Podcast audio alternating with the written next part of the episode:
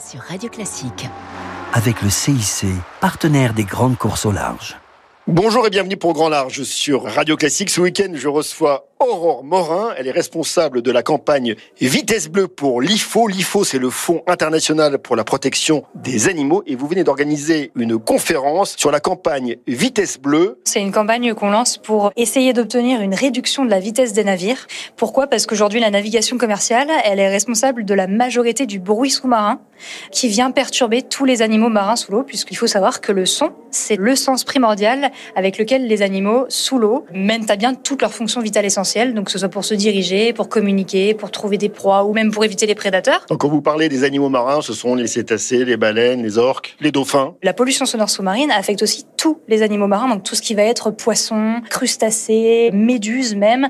En gros, la biodiversité est impactée. L'IFO, on rappelle, est une ONG internationale fondée au Canada en 1969, donc qui œuvre pour la cohabitation harmonieuse entre les animaux et les hommes. Le but, c'est vraiment de venir réduire les impacts négatifs du transport commercial sur la vie marine. Comment? C'est de réduire la vitesse des navires, parce que ça va permettre de réduire le bruit sous-marin émis par les navires, mais également de réduire le risque de collision avec des grandes baleines.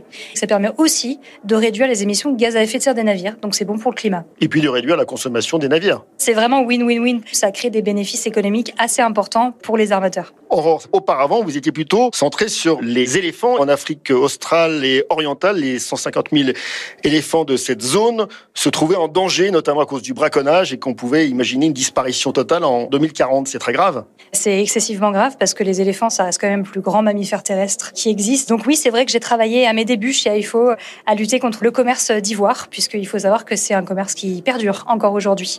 Très récemment, l'Union européenne est venue adopter une réglementation venant interdire le commerce d'ivoire. Donc c'est très positif pour les éléphants. Un grand merci. Je recevais donc Aurore Morin. Elle est responsable de la campagne Vitesse Bleue pour l'IFO ou l'IFO, le Fonds international pour la protection des animaux, une ONG internationale fondée en 1969 au Canada.